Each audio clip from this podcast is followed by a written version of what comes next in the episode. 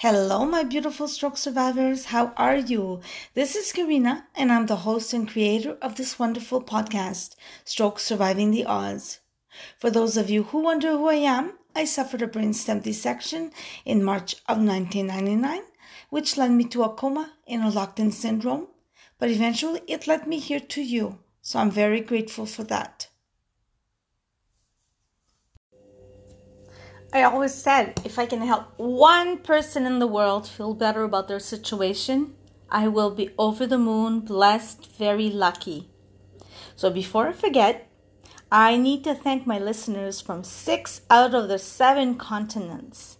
They're in Australia, uh, North America, South America, all over Europe, Africa, Asia. I am over the moon that this is happening. My message is getting out there. And that is exactly why I am doing this. And by helping all of you, I'm actually helping myself doing it at the same time. So you might be wondering what those three A's are that have helped me uh, become the survivor that I am, that I've been, and I will be sharing that with you. One important part before I get into it is that um, in the prior episode, I have mentioned how when I was in the hospital, I have decided to be a fighter and to live, right? Live my best life with the cards that I'm being dealt. There was nothing else that I could do, right? Or was there? So I decided and uh, what I'm going to do is I'm going to walk you through the mindset that I had. So when I was in the hospital, I was a victim. I was receiving care and I was a victim. And you know how I don't like the word victim, right? Because here in this community, we are not victims, we are survivors. So in the hospital, I was a victim, unfortunately. But then when I got to rehab three months later, when I got to rehab, I was a freaking survivor. I was a beast. It's a choice. It's a choice that we have. You remember what I said when I was in the hospital? Um, I decided, and um, but there was some choices that I could do. I could be lying in my bed, cry the whole time that I'm there, and just wish that I died, that I died. That could have been one of my things. Or I also had the choice to say, fuck you, fuck this shit, but I'm gonna play this game the way it's meant to be played, and I am going to fight the best that I can and uh, get the best life that I can. We always have a choice. We always have a choice. And again, the choice is yours. This is the road that I have taken because you know how misery likes company? Misery loves company. The same thing. The more depressed you are, the more depressed you get. That's what I found over the years. So, Check this out. This is the first A. Acknowledge. Acknowledge that the stroke happened. It's it's a fact. There's no use crying over spilled milk, right? The damn stroke happened. I'm lying in a hospital bed. This is what I got to deal with now. What am I going to do? Acknowledge. Until you acknowledge, you're in denial. And when you're in denial, you're prolonging your pain. Just get it over with. Rip the band aid and acknowledge. You know, when we acknowledge, um, there's a lot of disappointment that goes into it because we have to be true. We have to be real. We have to say, shit, this really happened and it's not an easy thing. I'm not saying that I took it lightly. That is not what I'm saying. But I've always been a go getter type, and I've always been grabbing the bull by the horns and dealing with shit and this was just another feather in my hat. This was just another card game I had to play with. Doesn't mean that it wasn't painful. So take the time that you need. I did it quickly because that's how I am.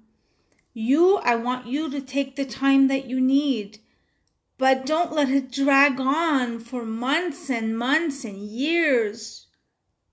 I don't want you to suffer like that. That is not what I want for you. And I know that deep down, that is not what you want for yourself. Now, the second A accept. It took me a long time, guys, to accept. I needed to be 10 years in social worker with my social worker and doing a lot of therapy for many different things in my life before I learned how to accept. So I'm going to explain it to you the way she explained it to me in the hopes that I make as much sense as she did. I have a pen in front of me, right? Now, um, for those of you who don't know, I am not a clean freak, but I'm a tidy freak. I don't like clutter. It it bothers me physically, and if something is out of place, it will bother me until I put it where I think it should be going, okay? That's a little insight on Karina, how I am, right? Now, this is what she says. There's a pen here, and I'm putting it in the middle of the floor. I don't like it there. I don't want it there, but that's where it is. That's all she said. I'm telling you this story right now, and just the thought of a pen being in the middle of the floor in the kitchen, my body right now is is bothered, okay? But accepting means that it's there it's not going anywhere.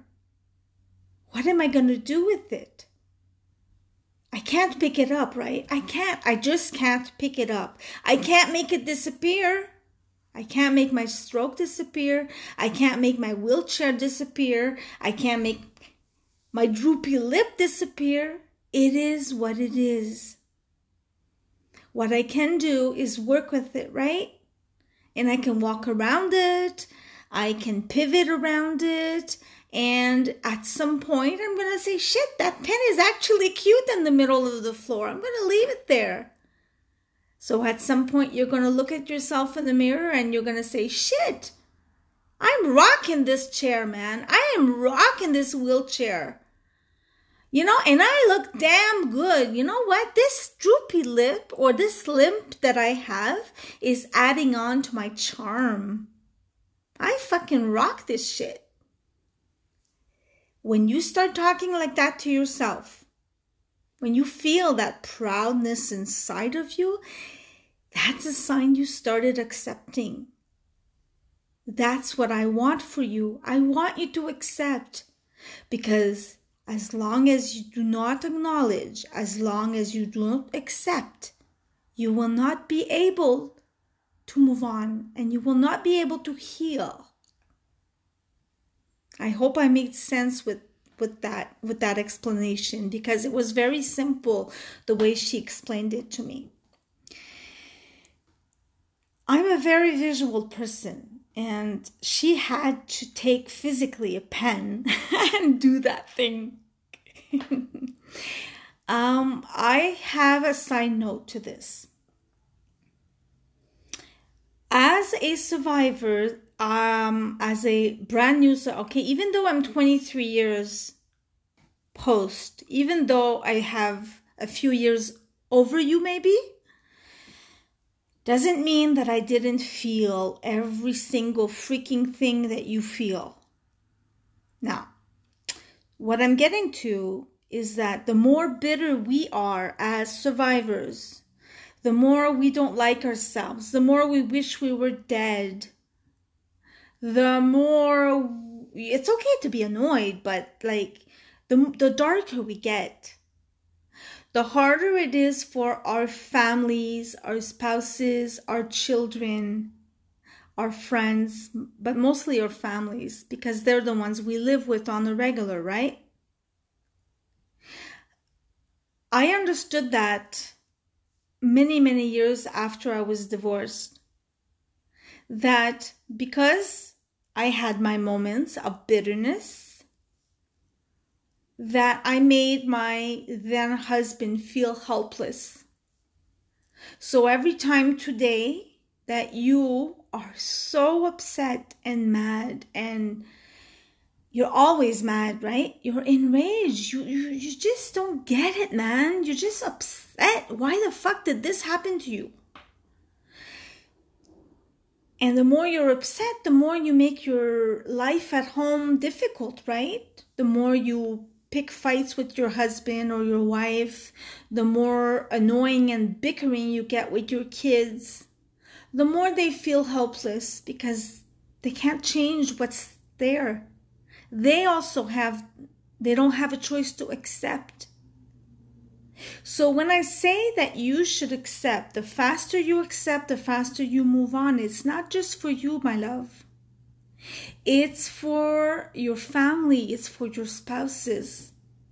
Remember i was married. I was married 12 years. I learned a shitload after my divorce. I realized what a nasty survivor I was at times. And um, you deserve the best. And I know that your spouses deserve the best of you. And you know what? On another note, did you know that it takes more muscles in your more facial muscles to frown, to be in a bad mood, to give a mutra, to be in a bad mood than it does to smile. Did you know that? I, uh, as you know, I was a cosmetician and a skincare specialist in my other life, and I I found it fascinating.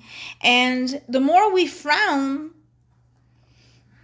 the more wrinkles we get. Did you know that? I mean, that's a fact. That is a fact. And to be around people that are happy, people that are doing their best. We're not saying to fake it, right? We're just saying that you're genuinely happy to be here and you're doing the best you can, right? That is going to have a ripple effect on the people around you. You are going to be so bubbly, so go getter, that people are going to want to be around you. Imagine, I'll, I'll, take myself as an example, okay? Imagine that uh, Karina was always in a bad mood. Do you want to be around me when I'm in a bad mood all the time? No. Do I want to be around my friends when my, my specific friend when when he's always in a bad mood or she is? No. Because it it, it, it it bothers me. It bothers my, my energy. I want to be around like minded people. I want to be around people like me right now that are happy go lucky, that make lemonade out of lemons. I'm not saying that I'm fucking perfect. I'm not saying that I don't get mad and upset and I don't have things that are weighing on my head and and on me physically, but I'm saying that people deserve to have to have the best of you. People deserve to have the, the beautiful, smiling, happy person you are. And for all of you moms out there, I have a special note for you. As you know, my daughter was 16 months when I survived my stroke, right? And when I came back home, she wasn't quite two yet. So, this, the way I am now, is the only mom she's ever known. Think of how I've taught my daughter. I was leading by example all these years, man. All these years she saw me fighting and trying and and and and yes crying and being upset and getting my depressive mood absolutely but she never saw me quit never if you if my name was in a dictionary karina the mom there would no there would be never quitter think of the legacy you're leaving your children how what a great example you are Today, my daughter is going to be 24 in a few weeks, okay? And um, last week was my birthday, and we're sitting on the couch and we're having a glass of wine before having my friends over. And I haven't really done that with my daughter. And we're just talking like even though she's my daughter, we're talking like two friends. And she says, Yeah, mommy, you know, this and that and this and that. And I said, Angie, do you know me? Oh, she says, yes, mommy, when you put something in your head, you don't put in your ass. Exactly. So I'm telling you to acknowledge and accept because I know you're freaking gonna rock this. So from now on, make an effort, please, for your sake, and check what happens around you. And um, to that effect, I have a mini story. You know how I like my stories, right? in 2010, now I've survived the abuse when I was younger. I've survived my stroke when I was 25. In 2010, when I was 38 or 39, um, I got diagnosed having bipolar traits and double personality traits. And I remember clearly, this is going to be a short story. I remember clearly being in my doctor's office when she got the psychiatrist's um, diagnostic for me. And I remember crying and having a, a, little hissy fit. Like I remember standing square and saying, "What the fuck?" and "What the fuck? Why did why did this have to happen? Why did my life have to be like that?" And I did that, me, Karina. I did that. Then I sat my ass down next to her. She didn't say anything. I sat my ass down and I said, Okay, Mayada, what do I have to do? I acknowledged and I acknowledged that that's what I had and I accept it because it's fucking what I have. Now comes the third A action. Action. What do I have to do in order to fix my problem, my my my my traits, right? What do I have to do? So I acknowledge, fuck, I am bipolar and I have bipolar trait. I have a double personality traits. Second, I accept it. What else do you want me to do? That's the fucking diagnosis. What am I gonna do? Three, I took action. What am I gonna do? What? Do, from now on, what do I do? and I enrolled in a nine month therapy, a cognitive behavioral therapy, uh, to better the situation where I grew a shitload. So I implemented in 2010 the three A's, just like I did in 1999 when I had the stroke. So I'm asking that you trust me when I say this. I know that you don't know me, right? We, we never met. We probably never will. We know each other over here, and that's amazing. But I ask of you that you trust me and you give it a try. I want you to download this episode and I want you to take notes. What are those three A's and put it towards you? What is Jane in Australia going to do? How is she going to deal with her situation? And I want you to write it down. I want you to get yourself a dollar store journal or a piece of toilet paper if you have to, but I want you to write down the three A's that are pertinent to you, to your situation. How are you going to deal with it? Acknowledge, accept, and action. With those words, I'm going to let you go. I love you immensely. I want you to do this, man. Trust me. You have been listening to Stroke Surviving the Odds. Please, please, please connect with me on Facebook at Stroke Surviving the Odds underscore the pod page. and on Instagram at surviving the odds underscore the podcast. I thank you very much. I love you very much. And I know you're going to rock this. I love you. Bye.